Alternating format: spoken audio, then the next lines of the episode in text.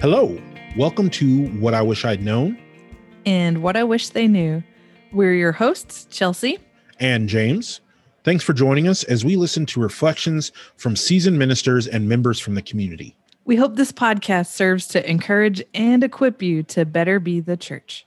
Joining us in this episode, we have Pastor Chris L. Simmons.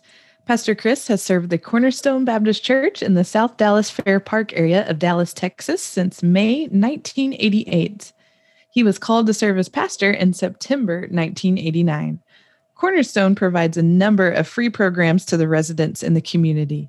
Some examples include after school programs, summer day camps, medical clinic, dental clinic, community garden, transitional housing programs, meals for those in need, clothing closet, and the Christmas store.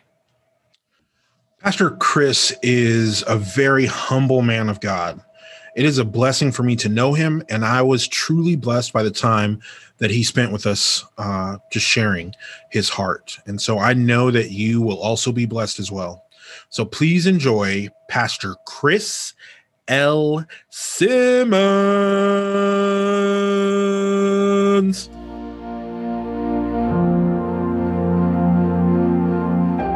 All right. Uh, Pastor Chris, thank you for joining us today. We appreciate you taking some time uh, to just visit with us a little bit. We know that you guys have a lot going on, especially during this season. And so we are really thankful for you uh, taking a few minutes to just uh, share with us and our listeners about just y- your own personal ministry and also a little bit about all the great things that you guys have uh, going on at Cornerstone. So thank you for joining us. Well, thank you so much. We have for many years appreciated the work of Dallas Baptist Association and how it has really empowered uh, Cornerstone to be, to fulfill its mission in the South Dallas Fair Park community.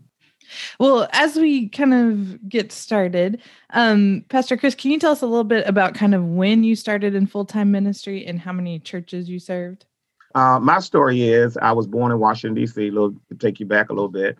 I uh, was called to ministry at 16, preached my first sermon at 17. Wow. Uh, when I was a high schooler, uh, I would go to a Bible college in the afternoon uh, to receive Bible training.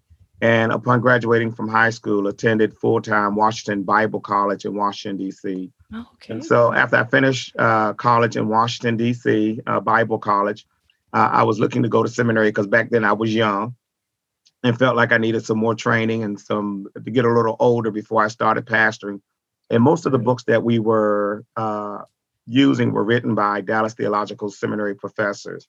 Ironically, I applied for Dallas Seminary and Southwestern Seminary at the same time mm. um, and said, uh, whichever seminary accepted me first, that's the one I would go to. Oh, there you ironically, go. ironically, the acceptance letter for both of them came the same day. Oh, did it really? and so I had some friends that were going to Dallas Seminary, and so I decided to do my um, master work at Dallas with the goal of doing doctrinal work, doctoral work at uh, Southwestern.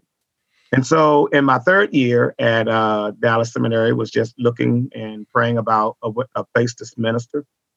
And uh, saw an opportunity to work with an inner city church in South Dallas. Did not plan to stay in, in Dallas upon graduation, just wanted a summer opportunity to engage in ministry and came to Cornerstone in the uh, summer of 1988 uh, mm-hmm. was when I first came.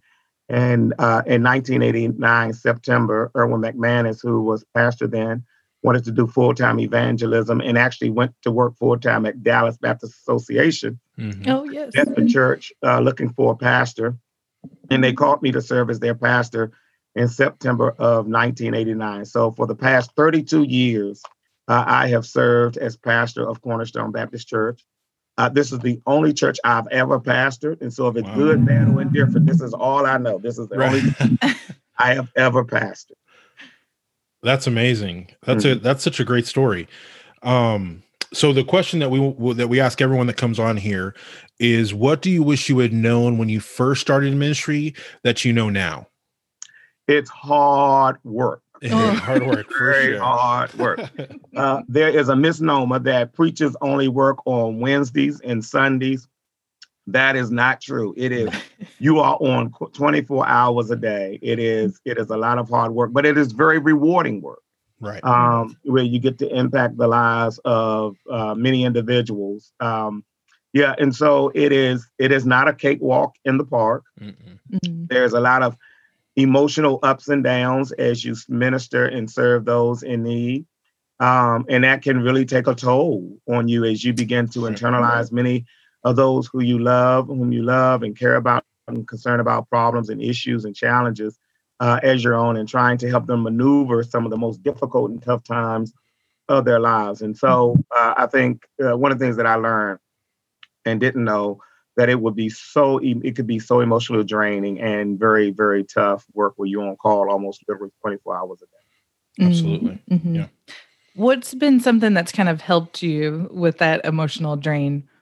Yeah so the thing that really is the wind beneath our wings is the lives that have been impacted and changed as a direct result of the ministry. We serve in a very tough trying difficult community uh, in south dallas fair park um, and uh, many individuals have written this neighborhood off.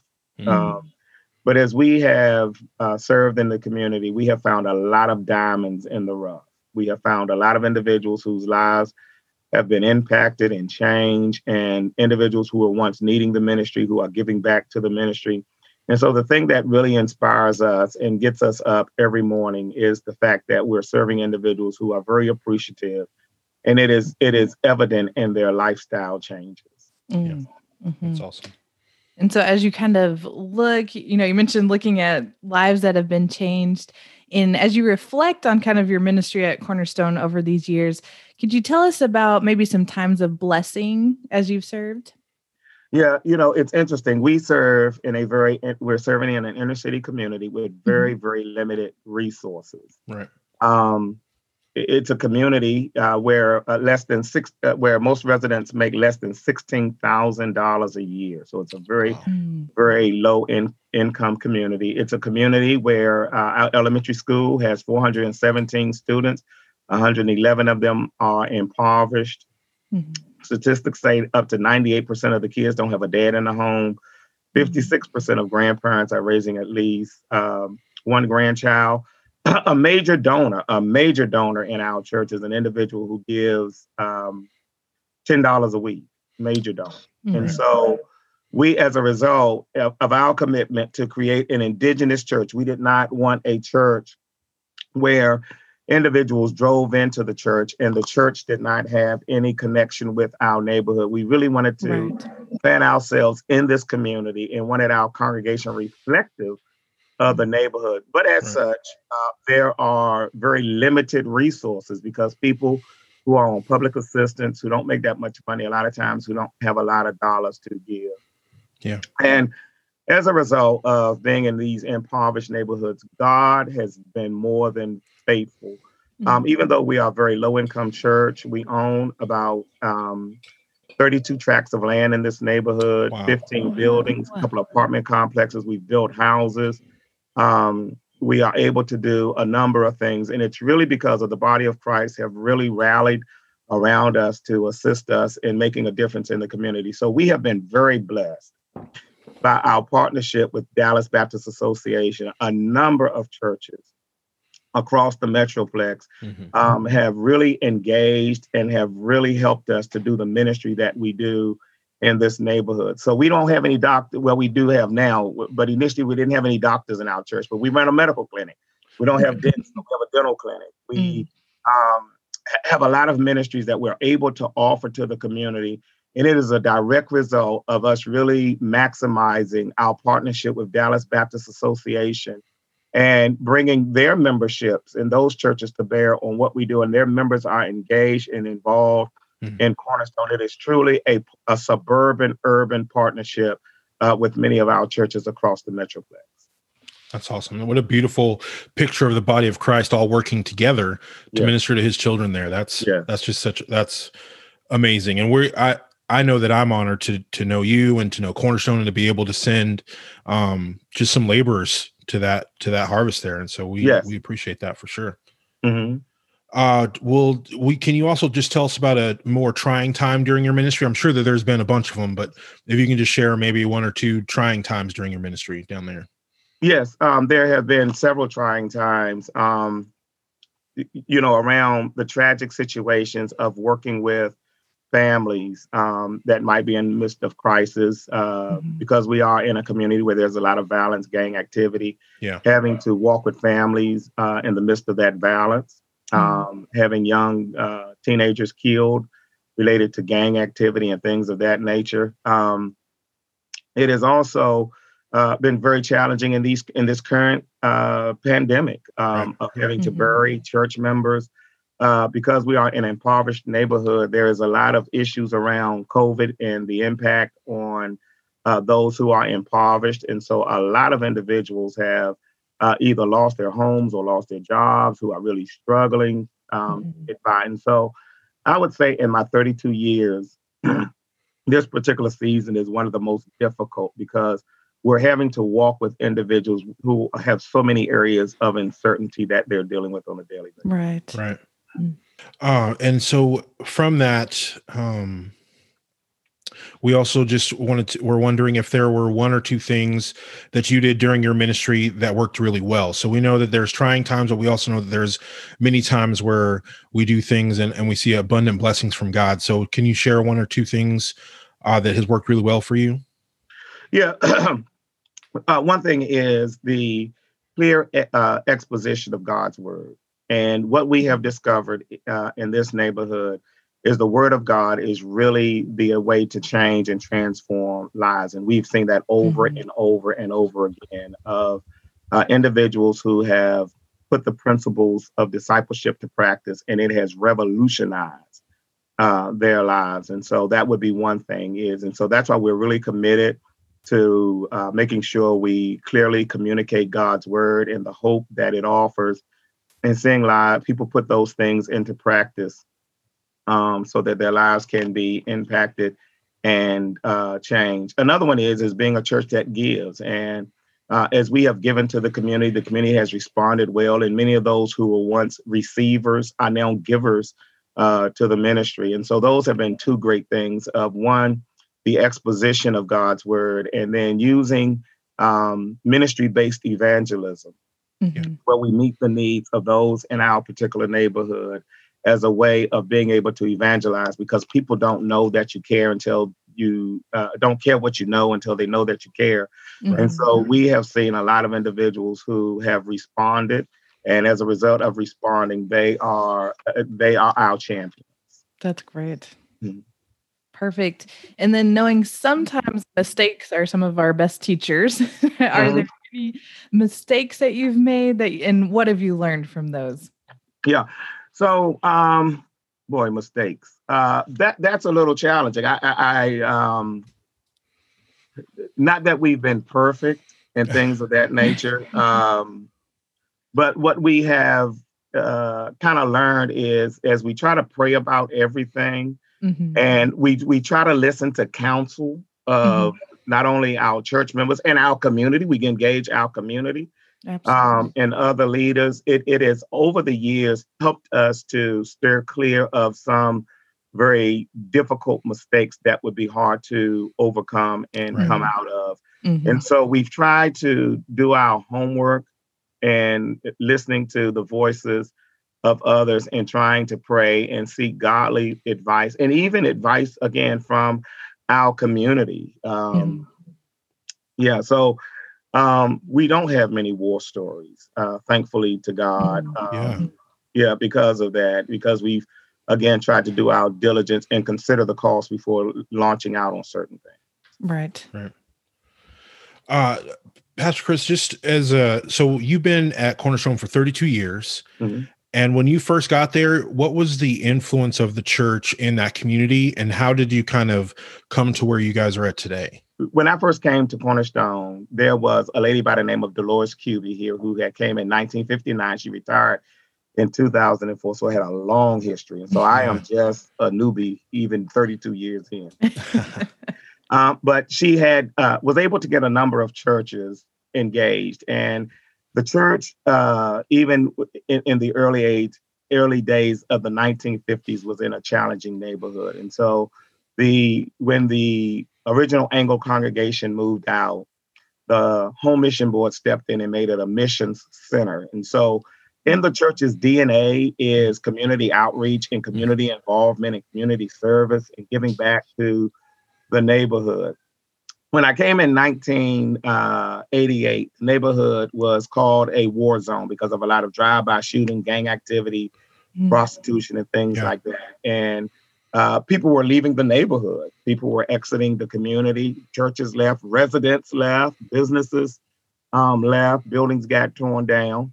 And uh, a lot of churches in urban neighborhoods were leaving the community. And so we asked our church if we were to leave this neighborhood, would the community miss us? Right. Mm. And if the community would not miss us, maybe we should go. But if we're going to be here, let's be here to have the greatest impact. And so what we did was try to put our ministry on steroids and really rev up our outreach to the neighborhood and really pick up of engaging the community uh, and meeting the needs of the neighborhood and listening to, to the community. And with the idea of let's listen and listen to our neighborhood to uh, hear what some of their felt needs are. Yeah. Mm-hmm. and can we use that as a bridge to share with them their real need which is a relationship with Jesus Christ. And the community has responded. I mean, we still mm-hmm. have a lot of blight in our neighborhood. But mm-hmm. again, as I mentioned, the church owns a lot of the property, uh, one mm-hmm. of the mm-hmm. major uh, landowners in the neighborhood. Uh, we've seen a lot of revitalization, homes being built, buildings being transformed, lives being changed, the community having a sense of community pride. Um, there have been other agencies that have worked alongside of us to make that a reality uh, things that the church has started. And so we are real excited uh, what the future holds uh, because of the church's involvement in this particular neighborhood. And we, you know, we, as others have said, we've had the privilege of being a cornerstone in this mm-hmm. neighborhood. Right, mm-hmm. right. And you mentioned, you know, the importance of listening to the members of the community. So, how did y'all go about discovering those needs? Was it just individual conversations or surveys, or how did y'all find out what would be the biggest needs? Yeah, one of the things that we oftentimes would see is that people would move into and come into urban communities mm-hmm. and they would answer questions that the community never asked. Mm. And then they would wonder why won't the community engage and be involved with our efforts Mm-hmm. Mm. Um, and so one of the things that we wanted to do is we wanted to ask those who were impoverished, how can we help you break cycles of poverty? Mm-hmm. You know, a lot of times we uh, hear committee meetings meeting on poverty, but nobody on the committee is impoverished. Mm-hmm. Right. so one of the things that we do is we have periodic community meetings, and it's a way also for us to get the community to the church to hear their concerns. Yeah. Um, we are real uh, uh, involved in what we would call equitable development. Mm-hmm. And that is really around how do we hear the call and concerns of the community and engage them in the process of being part of their answer to those community and then leveraging the resources that the church has in a neighborhood to bring those resources to bear to address those particular issues and so um, just inviting the community having periodic community meetings and things like that now another thing that we did is we realized that as a church, uh, we had to expand our base to uh, reach and have more resources financially coming in. And so one of the things that we did was we started a separate 501c3 mm-hmm. called the Cornerstone Community Development Corporation around, uh, and it has as its mission really uh, addressing the needs in our communities. And um, one of the things that uh, th- that is required from the city is you have to prove that you are engaging the neighborhood. They don't want development corporations showing up in neighborhoods and you don't have people from the neighborhood on your board. You don't right. have meetings of people from the community. And so, uh, not only as a church, but even as a separate nonprofit, the Cornerstone Community Development Corporation, it was incumbent upon us to say to the city and others, we're meeting with the neighborhood, and these are the issues and concerns that they're raising that need to be addressed.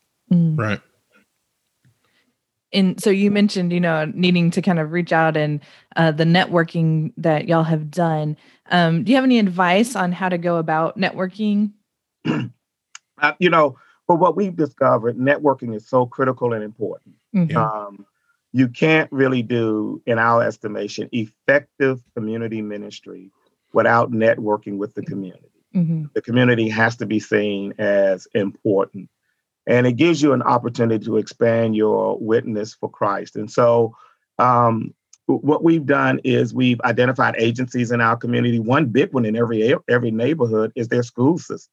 Mm-hmm. Yeah. Of going into the school and asking the school, how can we as a church serve you? And mm-hmm. Um, addressing needs um, and, and figuring out how we can meet those needs of community agencies in the neighborhood. Uh, every area is in a city and mm-hmm. going to the city and saying, you know, what are some of the, these are some of the issues our community is raising. We as a church are here not here just to dump mm-hmm. all the problems on you. But we want to work with you to ask how can we address those needs in our particular neighborhood. Um, and then really following through of getting mm-hmm. people engaged and involved and um, networking with schools, city agencies, other nonprofits uh, that are doing great work a lot of times uh, churches move into neighborhoods and they want to recreate the, re- recreate the wheel. Um, right. If there's a food pantry in the neighborhood, just because a food pantry is a great thing, you don't need to do a food pantry. Right. Right. There may be another area where uh, you can be expending those in, in, in the, uh, energies. And so that's why it's really incumbent for churches to become real uh, students of their neighborhood to find out what resources are in a community and where are those gaps of services even in even what we've learned even in inner city communities there are a lot of assets that mm-hmm. we can really maximize that it is all, not all deficits mm-hmm. and really doing some asset based mapping of looking what's in your neighborhood and what's available and who's available and who's mm-hmm.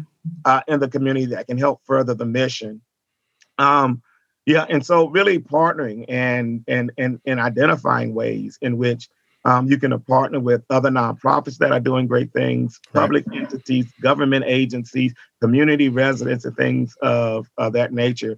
And uh, I was in listening to the call on Monday uh, for Pastors Conference in Chelsea. You know, you brought out, and uh, you and James brought out a number of ways in which churches can be in, engaged and involved. I mean, we've just um, signed up for Care Portal, and oh, awesome. it, That's it, awesome. it's a great avenue because the school um, shares uh, needs within mm-hmm. our particular school that we can address. And that mm-hmm. gives us an opportunity of getting to know that family, going into the home of that family, mm-hmm. and again, uh, building a relationship with that family, which gives us the avenue to be able to share Christ. And so, Care Portal has been a tremendous uh, avenue about meeting needs and uh, around uh, how we can better engage and serve our neighborhood.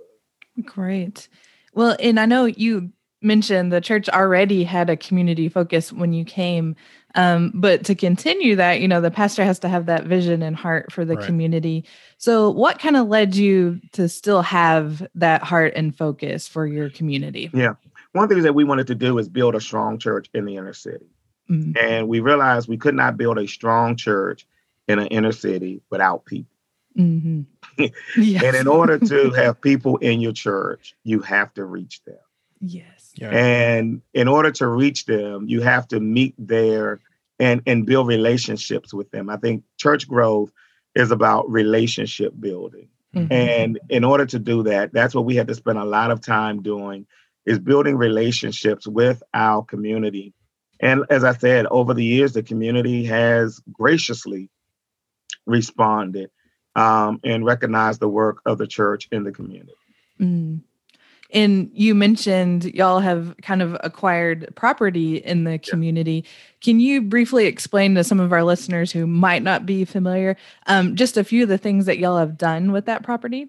Yeah. So we've acquired a number of properties in the neighborhood. Many of the properties, because of the nature of the neighborhood, were dilapidated. Mm-hmm. Uh, they were used for anything imaginable from mm-hmm. drugs, from prostitution, liquor stores, and things of that nature. And so, um, three abandoned houses right behind the church. One is now uh, the Center of Economic Opportunity, where we work with community residents to help them to transition from being what we call entrepreneurs to entrepreneurs.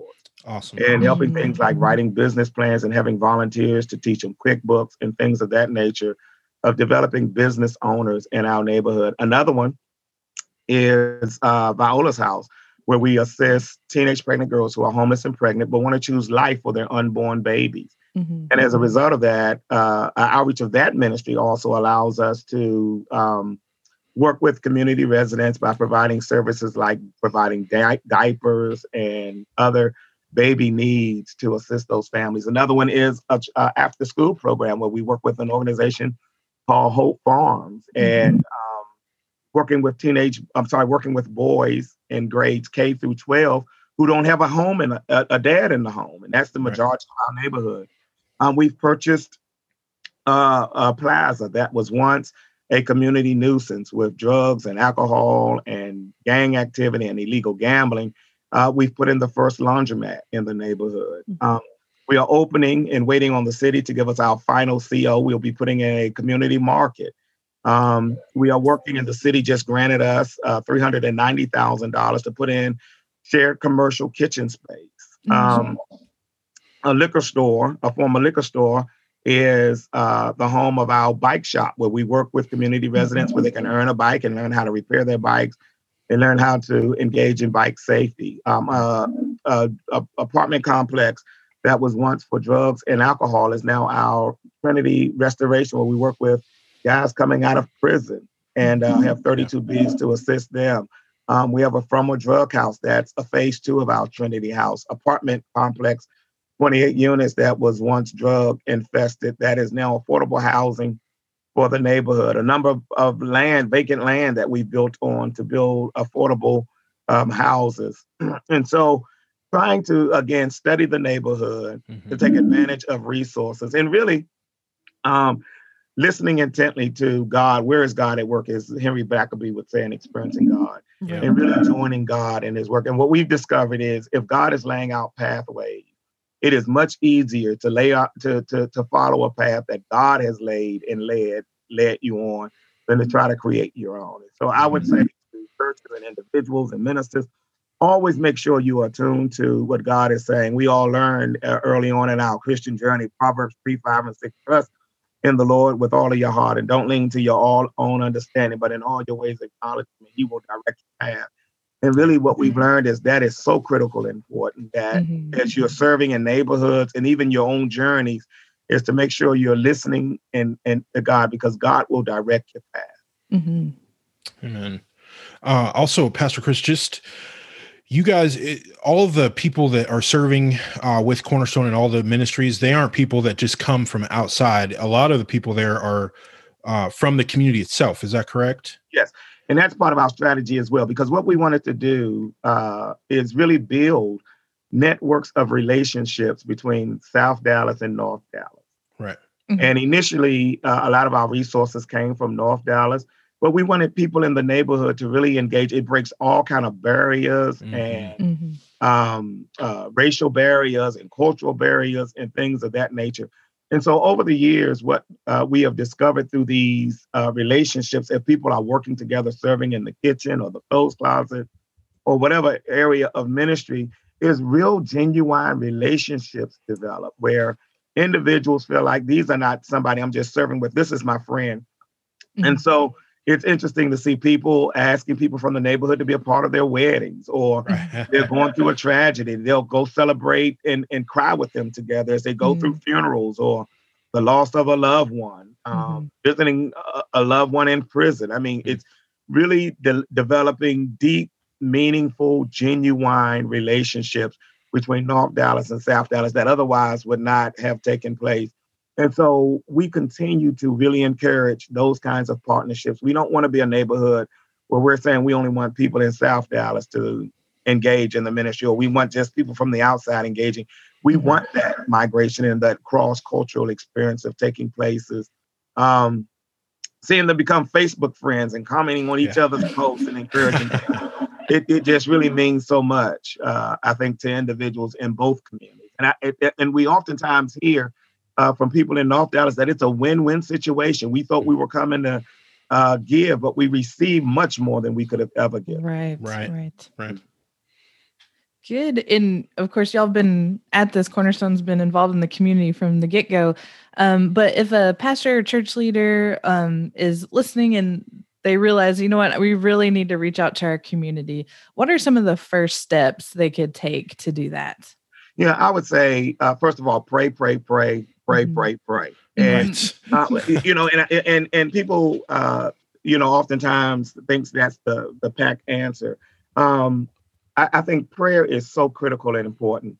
Uh, when I came Absolutely. to Cornerstone, uh, one of our partners was First Baptist Church of Richardson, and for the past 32 years, every month that we we have a prayer team that prays specifically for the work of Cornerstone in South Dallas. Mm. So, um, praying, getting other people to pray, uh, and then I think starting small. Mm. Um, I tell people Rome was not built in a day because Rome did not get destroyed in a day. It, right. it takes time to rebuild, and being patient and um, asking God, what are some of the small wins that we can have? Never promise anything to the neighborhood that you can't deliver yeah. And so we start mm-hmm. we started very very small of just providing things like Christmas gifts for a few kids. Um, and then over the years, we, you know, we may do 12, 1300 a year, but it didn't start out that way. It may started out with two or three families or in mm-hmm. um, and starting small and then just being again sensitive to the needs of those in the neighborhood. Right. The way you create that sensitivity is engaging people from your neighborhood and having dialogue with them. Mm-hmm if a young minister just starting out asked you for some advice, like if you could go and sit down with them and just have a conversation with them, what would you share with them? Humility. Mm. Humility. Humility. Humility. Uh, understand you were called there as the preacher. It'll take you a while to become the pastor. right. And, and, and, don't get it confused. Um, right. you are the preacher right now. Eventually, over time, you will become the pastor. Love your people Mm. Love your people. Love them. Uh, have genuine, I mean, literally cry with them, walk with them, rejoice with them, love your people. And what we discovered, if you love uh, your people, they will love you back. Um, mm-hmm. right. And, and, and, and, and come, as Jesus says, with a servant mentality. I, I have not come here to be served, but to serve and to really give my life uh, for the betterment of those uh, in the neighborhood and, and, and, and making sure you do that. Don't go in there trying to be the Lone Ranger. Mm-hmm. Realize that when you're gone, they will find another pastor. Right. And when you die, if you're not great, they won't remember you. If you're great, they may remember you with a paragraph. so uh, don't neglect your family. Don't put your family on the altar. Um, so make sure you take care and love your family and love your family well. Mm-hmm. Yeah. Before we get to our last question, Pastor, um, is there anything that you want to say to anybody who's listening? We have listeners that are church leaders. Most of them are church leaders. So, is there anything that we have not asked you that you want to uh, be able to say? Well, I think you've covered it all. And, okay. um, uh, you know, I think that serving as the church is one of the greatest privileges that uh, God affords us to be able to have a position of influence and leadership. Um, to touch the lives of so many uh, mm-hmm. in a very tangible way. And I think that it is a position of honor, and I think it needs to be respected as such. That um, God has called us to be influencers, not only just in the church, but also in our community. And I think that as mm-hmm. we are influencers in our church, um, that really uh, flows out to our community. It really helps us to have a tremendous kingdom impact, and that's really what it's all about. That's right. Right. That's right. Well, for our last question on here, uh, we always like to pull out our trusty wheel of questions. Okay. And so what we'll do, it's our wheel of random questions. We have each number on the wheel is representative of just a random question that we would love to hear from you on. Okay. So I'm going to spin it and then Chelsea will ask you the question. Okay, sounds great. All right. Reminds me of the Wheel of Fortune. it's a very Wheel of Fortune. Uh, looks like we got uh, question number one. one. Question one. Okay, Pastor Chris. Question number one is Who is your favorite hero in fiction? In fiction, uh, the Black Panther. Black Panther is a great answer. I was really hoping you would say Black Panther. uh, the black, and of course, that's a recent, recent phenomenon. But we really, I, I think he is a great uh, individual, and I think a role model, particularly in in, in communities of color that yeah. oftentimes have not seen that. And it is uh, really has been a, a self-esteem booster over the years to have him uh, engaged and seeing great things happen uh, in Wakanda because of it. Absolutely, Perfect. my my boys are huge Black Panther fans. yeah. Uh-huh. Well, that's great. Uh, Pastor Chris, thank you so much for taking some time. We know you're busy, but we appreciate you taking some time out just to uh, share with us. And, and we love hearing from you. And we, both of us, I know for sure, love Cornerstone and love mm-hmm. you and love the ministry that God is doing through you guys uh, in South Dallas. Well, we appreciate it. And then, as I said, over th- the last 32 years, Dallas Baptist Association has been our greatest champion. And um, the way they have um, gotten churches to serve in the city uh, has been tremendous. And we are very humbled that uh, our association for so many years have entrusted those individuals who are looking to serve in the city to partner with us. And so we're very grateful, not only um, in the Dallas area, but as churches would call across the across mm-hmm. the country. Right. And we're looking to do missions in, in Dallas. They would oftentimes call us. And as a result, many of those relationships have gone on for decades, mm. for decades. Um, we have a BSM from uh, Wisconsin that they connected it to. And I think this year, if it wasn't for COVID, it would have been their 15th year down. Wow. wow. That's so great.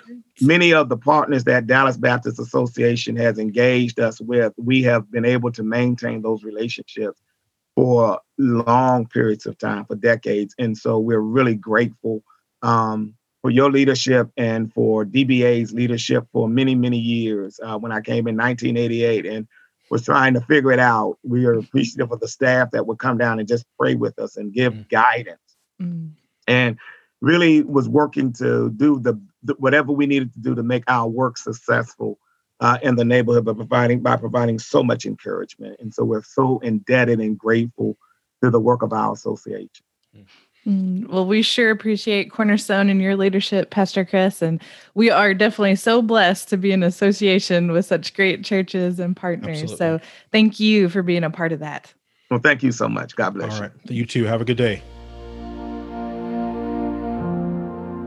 I really love the work that Cornerstone Baptist Church and Pastor Chris are doing uh, in South Dallas. It is quite literally changing that community mm-hmm. and making an impact for Christ in an area where it's hard and a lot of people, organizations, not even necessarily churches, but just community organizations are unable to to do work. And so they're they're doing that work uh, and they're doing it in a way that is God honoring and gospel transforming. And so mm-hmm. that is that is special. And so it was really awesome. We we recorded that interview during the Christmas season, which the needs are so much high so high during that time. So I know that he was busy. And even mm-hmm. in in the interview you could probably hear some background noise sometimes and that's things going on in his office while he's doing this interview because right. it's just there's so much going on.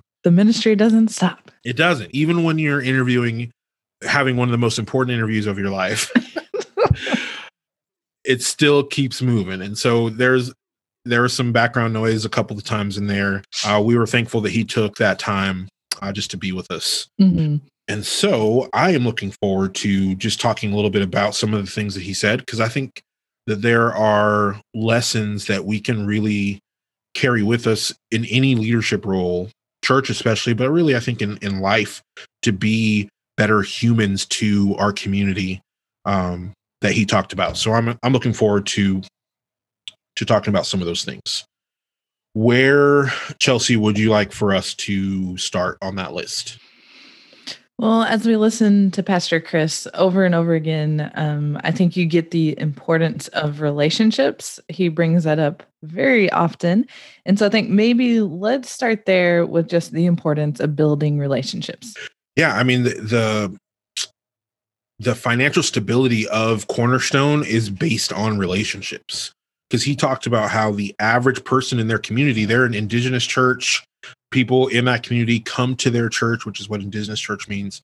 And so the people in that community average income, he said, was $16,000 a year, mm-hmm. which is nothing uh, in a, for American standards, especially Dallas standards and he said that one of the major donors from his church which number one in a, in a community like that to have major donors is impressive in and of itself and so one of the major donors of his church he said gives $10 a week. Mm-hmm. And so for anybody who works in a church, it doesn't it's not hard to realize that if a major donor is giving $10 a week that that's not really going to be able to sustain the ministry um, that that church is doing or, or that any church needs to do. So it's through those relationships and partnerships with the body of christ that enable cornerstone baptist church to do some pretty impressive community work now mm-hmm. and speaking of the body of christ working together chris mentioned uh, kind of the north dallas folks from north dallas and folks from South Dallas actually becoming um, friends and family mm-hmm. through mi- working in ministry together um, through Cornerstone. And so that is an impressive feat. Really, if you're not from this area, you don't understand kind of the differences between folks who live in North Dallas and folks who live in South Dallas. They are stark. There's a stark difference between the two of them. And so mm-hmm. one group um, doesn't necessarily intermingle with the other group.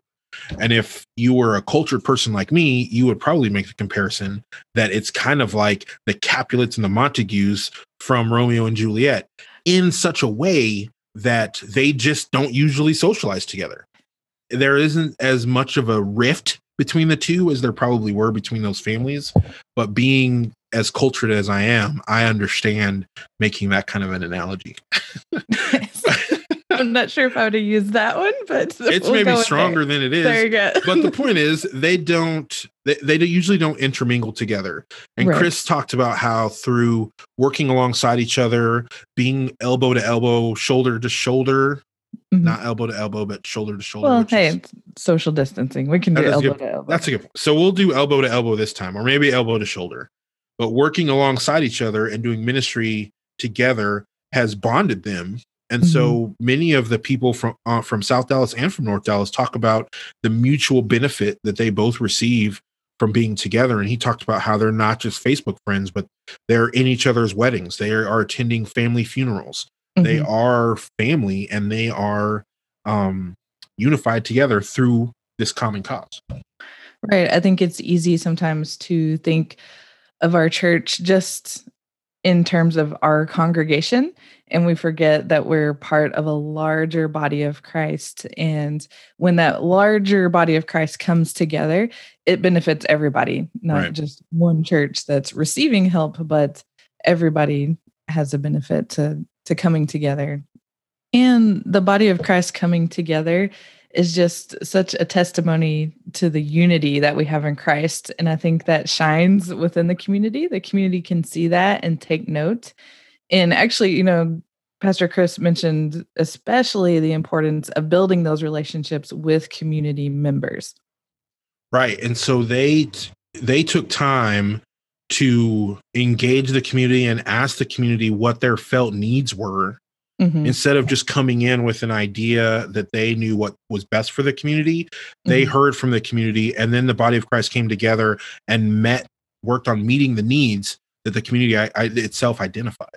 And you know, Pastor Chris mentioned asking people who are actually in poverty what their challenges are and what would be helpful to them and then you know making and engaging them in part of the solutions which is the best way to to really help someone is to ask them what their needs are because they know their mm-hmm. needs instead of going in and saying hey you know what you're living in poverty things aren't great for you you can barely meet your house your house your rent payment mm-hmm. every week instead of telling them what their issues are ask them like what they think is going to help with their issues they're fully aware of what the problem is mm-hmm. and odds are pretty good that they know or have an idea of how to overcome but they just aren't resourced in a way that allows it to happen. And so by listening, you can use resources that you have in order to help them to overcome that self. And then they also have more um more kind of stake in the game. I can't have more stake in the game than it actually being you.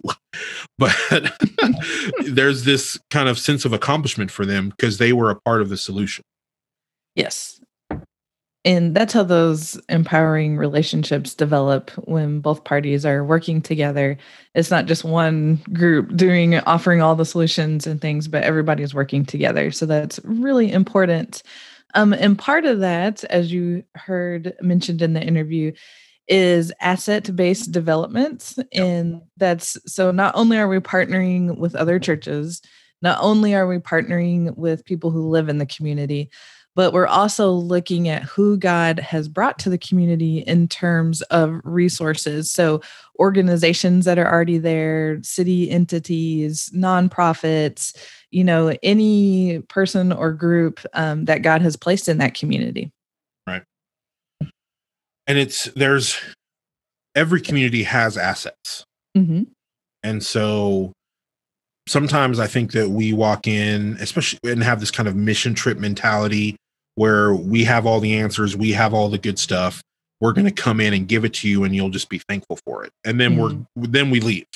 Mm-hmm, mm-hmm. And that's not an effective way of changing a community. Right. And it's also negating the sovereignty of God. Like God For is sure. in that community. Before you got there, God was there.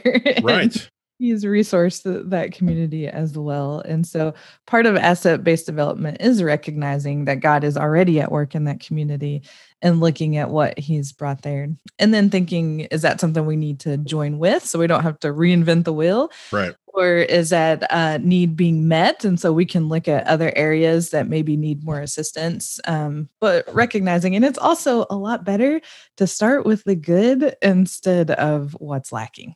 Right. No, exactly. And it, in my experience, I have found that coming alongside where God is already working is a million times more effective than just trying to do what I think is best. yes, yes. So if you have that opportunity, I would say go that route.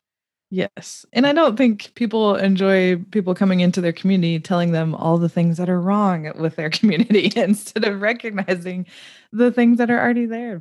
Right, exactly. Just you're not uh I want to say that you're not their dad, but I feel like that might be condescending, so I won't say it. But you're not their dad. the uh and the the other part of this asset asset based development idea is that it's not an overnight um fix to mm-hmm. this deal. It takes a lot of time. Yes we have to really adjust expectations when we start to focus on relational ministry more than programmatic ministry, I think. Right. Uh, for example, one of the measures that Pastor Chris mentioned, which I love and I think is an excellent marker, is simply the question of if our church left, would the community miss us? What a hard question to ask. Yes. And could be a tough question to answer. Mm-hmm. Yeah. I think and, there's a lot of churches that um, don't take that into consideration. And I say that just because there's a lot of churches that move move neighborhoods, move communities. Right. Like things aren't going great or things have changed. And so instead of changing with their community, they just hop communities out. Mm. And the community doesn't miss them. Right. Right, right, right. But you know, God's placed that church in the community for a reason. And it is to reach out and share the love of Christ with our neighborhoods. And so, in order to get a great answer to that, um, we have to realize that it takes time to establish those relationships with the community. And that means we're going to have to devote time to building those relationships and scheduling that time and prioritizing that time, which is not always easy because I think sometimes we see community outreach as an extra. If we have extra resources, then we can put it in the community. If we have extra time outside of inside church activities, then we can step out in the community. Um, but we really need to shift into making relationship building a priority that that is part of what we're called to do. And it is a priority in resources, which include time and finances. Absolutely. And it, what's funny is from a church perspective, sometimes when our attendance starts to go down, mm-hmm. we really kind of tighten the belt and focus on, like you said, focus on the inside. Mm-hmm. When if we started to focus on the outside and the relationships outside of the church, mm-hmm you would probably you would see growth in your church because those people would become a part of that church and start coming to maybe not your Sunday mornings but other programs. And so it's about kind of changing what the win looks like for your church. Yes. So the way we're going to measure that is going to be very different than maybe our traditional measures where we use statistics of how many people are coming to you know service or sunday school um, what the tithing looks like and things like that. Um, so we're going to shift from stats to really focusing more so on stories and those small victories of relationship development. Yeah and we i think we've talked about it before uh, in, a, in a couple of different uh, episodes, uh, podcasts, that sometimes that's the best way is just to celebrate the small victories that you have. Mm-hmm. And instead of looking for that huge impact, enjoy the smaller ones because those smaller ones add up to something that could be great that you were not even expecting.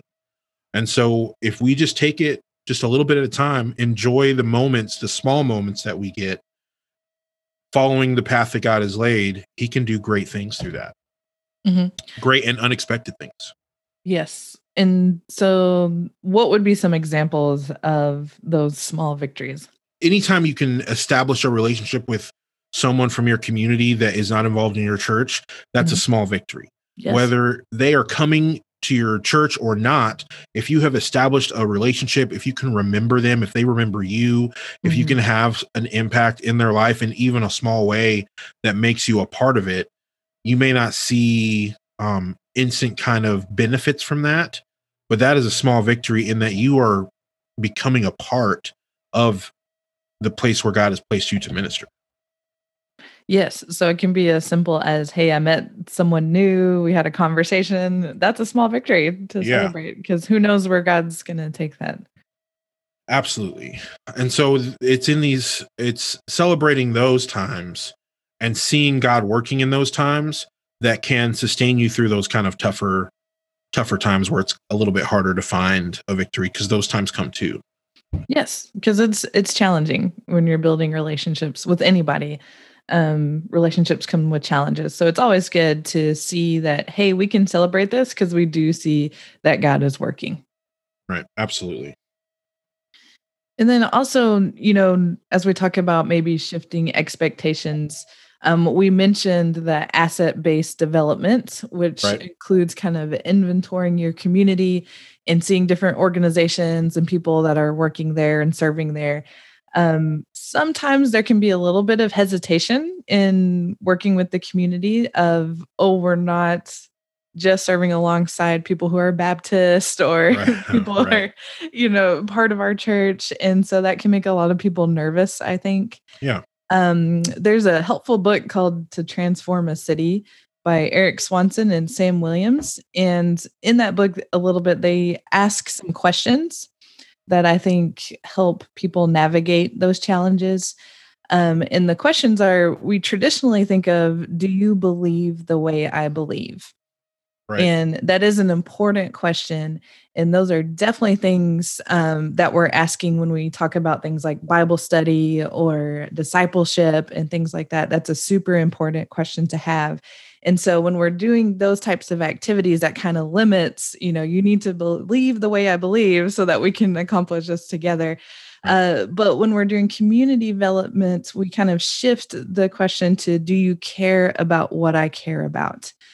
And so, if, for example, there are food security issues in the community, um, and you look around and there's a nonprofit that provides summer meals um, for kids when they're out of school, and maybe there's a different congregation in the church, um, you know, that is also doing you know weekly food boxes or something in the community and then you have a city organization that's trying to um, fix policies in food deserts or something like that Right. All of those organizations care about food security for that community. Um, and so we're going to kind of put on a missionary mindset when we're working in the community and saying if we work together, then we can also have opportunity to develop relationships with other people. Um, even though they may not believe what we believe, that gives us an opportunity to establish those relationships, work together, and see where God leads um, that to develop. Right. And so we we are able to do effective ministry with people who may not believe the exact same way that we do, mm-hmm. with people who may not even believe that there is a Jesus. Mm-hmm. and those people are still able to do work that blesses Jesus, right. even though they don't believe. And so we lose sight of that. I've lost sight of that. Um, and we think that for whatever reason, that if people don't believe like we do, that we aren't allowed to work with them, mm-hmm. or mm-hmm. that they're that, or that they're the mission. Right. And so that's not that's not true. That's just not true. Mm-hmm.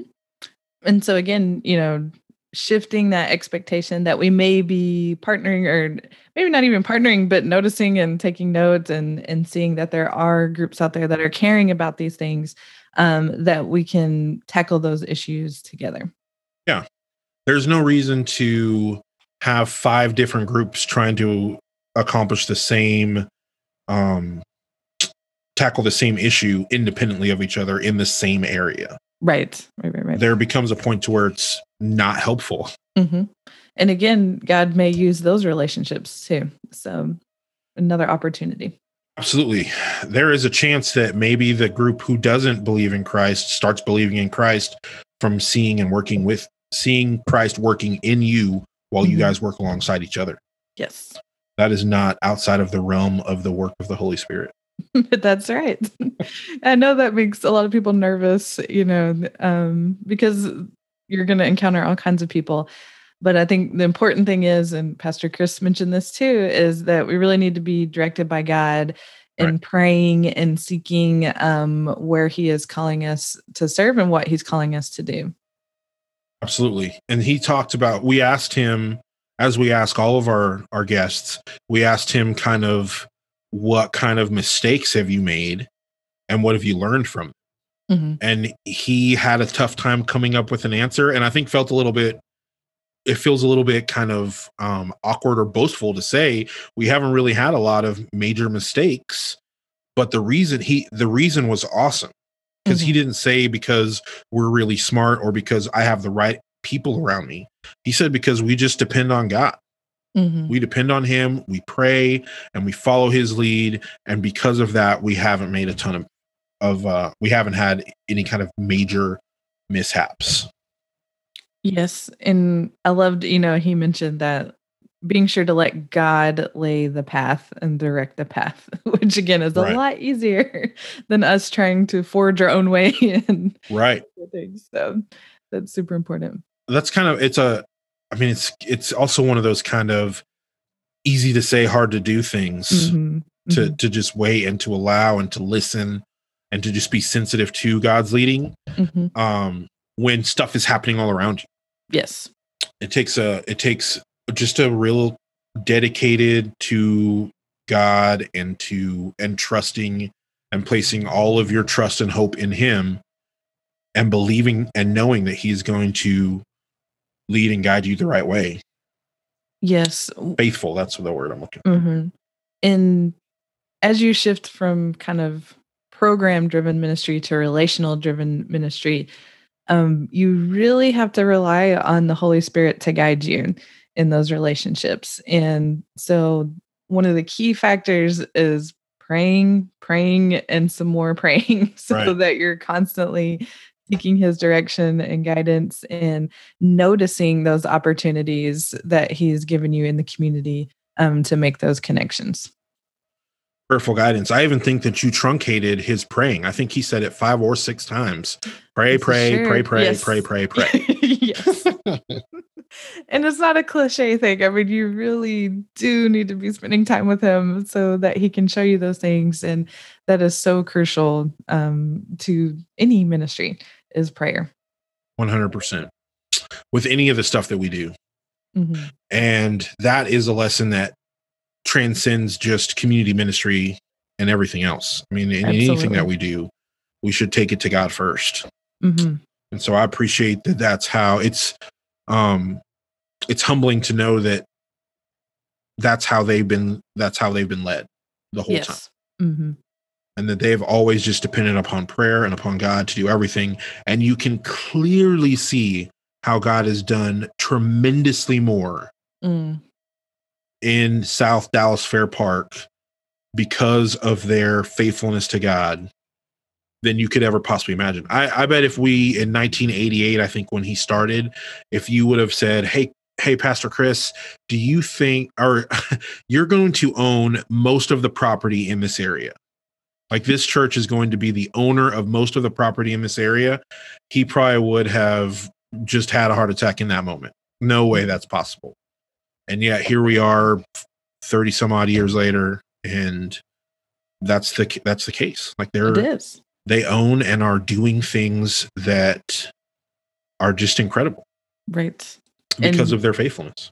And you noted 30 plus years later. So yeah, again, right. emphasizing that it takes time. Yeah. it takes time. It did not happen overnight, that is for sure. But they continue to do great things there. And so I would encourage anybody who is in the Dallas Fort Worth area, if you are looking for an opportunity to get involved in a community or with a church that is in a, a tough spot, a tough location, but doing some great things, I would encourage you to, to reach out to Cornerstone because they have opportunity upon opportunity upon opportunity upon opportunity for you to get plugged into what God's doing down there. So the best way to kind of get plugged in with them and to find out what's going on down there is to go to their website, which is cornerstonedallas.org cornerstonedallas.org. They are involved in a lot of stuff. And if you look at what we do, you can see a list of the um, nonprofits that they have going on through there. There's also things that they have going on at the church. They have the um, shower and clothes closet. There are so many opportunities down there that are directly impacting that community. And what's awesome, and uh, Chris even talked about it a little bit, is that when you go down there and serve, you see people who live in that community already serving there and giving there and working there. And so it's awesome to see uh, that as well. But and I can't I can't recommend Cornerstone Baptist Church any more than I already do. and if you're not in the area, um, it's a great time to look around at networks of churches and things that may be in your area, like associations or other partnering church organizations. Right. Who you can reach out to to get in contact with people like that. Mm-hmm. You mentioned the church from Wisconsin that called um, Dallas Baptist Association looking for an opportunity to serve down here. And we connected them with Cornerstone. And that was, I think he said, fif- over 15 years ago. Right. And they're still coming back mm-hmm. every year, except for COVID.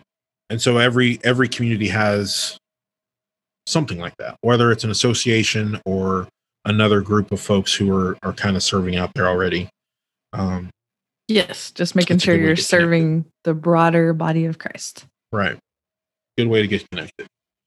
Well, Chelsea, I thought that uh, Pastor Chris was great, and I think that the stuff that they're doing, I, I, I've probably said it a hundred times during this podcast. I think the stuff they're doing is just amazing, and mm-hmm. that God is truly doing a, a real work in South Dallas Fair Park area. Mm-hmm. That, that is a tough, tough mission field for sure. And so, as we do, I would like for us to just kind of give a challenge to our listeners and to um, just encourage them to get out into their community and do something from what we learned from Pastor Chris. So, what what do you think the challenge could should be for uh pastor for this this interview this podcast. Well i think for this episode our challenge is going to be get ready james. We're going to go on a treasure hunt. I love treasure. Good. And the good thing about this is there are no maps or shovels required. So i like shovels too though i should well, say that. I'm sorry. I mean you can bring one if you want but i'm in you may not have need for it. So, for this episode, our challenge is going to be to do a little bit of community asset mapping. Um, and that's a really fancy term, but all right. it means is to kind of take inventory of the resources that are in your community.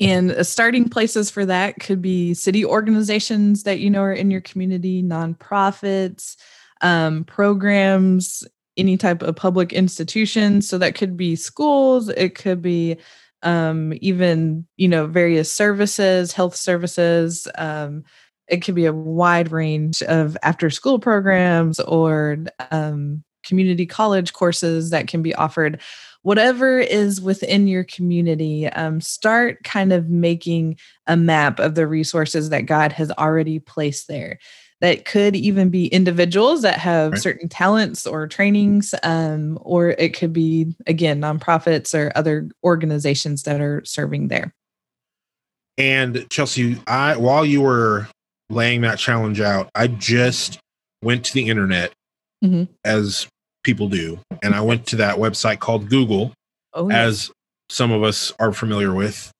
And I typed in community asset mapping mm-hmm. since that's the challenge. It is. Because there could be some people who don't fully understand what that means, even with our very clear explanation. And so that was kind of condescending. So I apologize for that. That's quite all right. I think I was lacking in the description but there are so many resources on just this idea of community asset mapping. It's not a new mm-hmm. idea, right? But it's an idea that I think a lot of us, especially maybe in the church, don't think about or don't do. And so mm-hmm. there are, I will, I will say nine, 90 million, 500,000 results.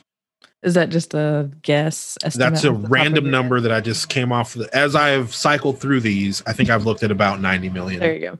90.5 million.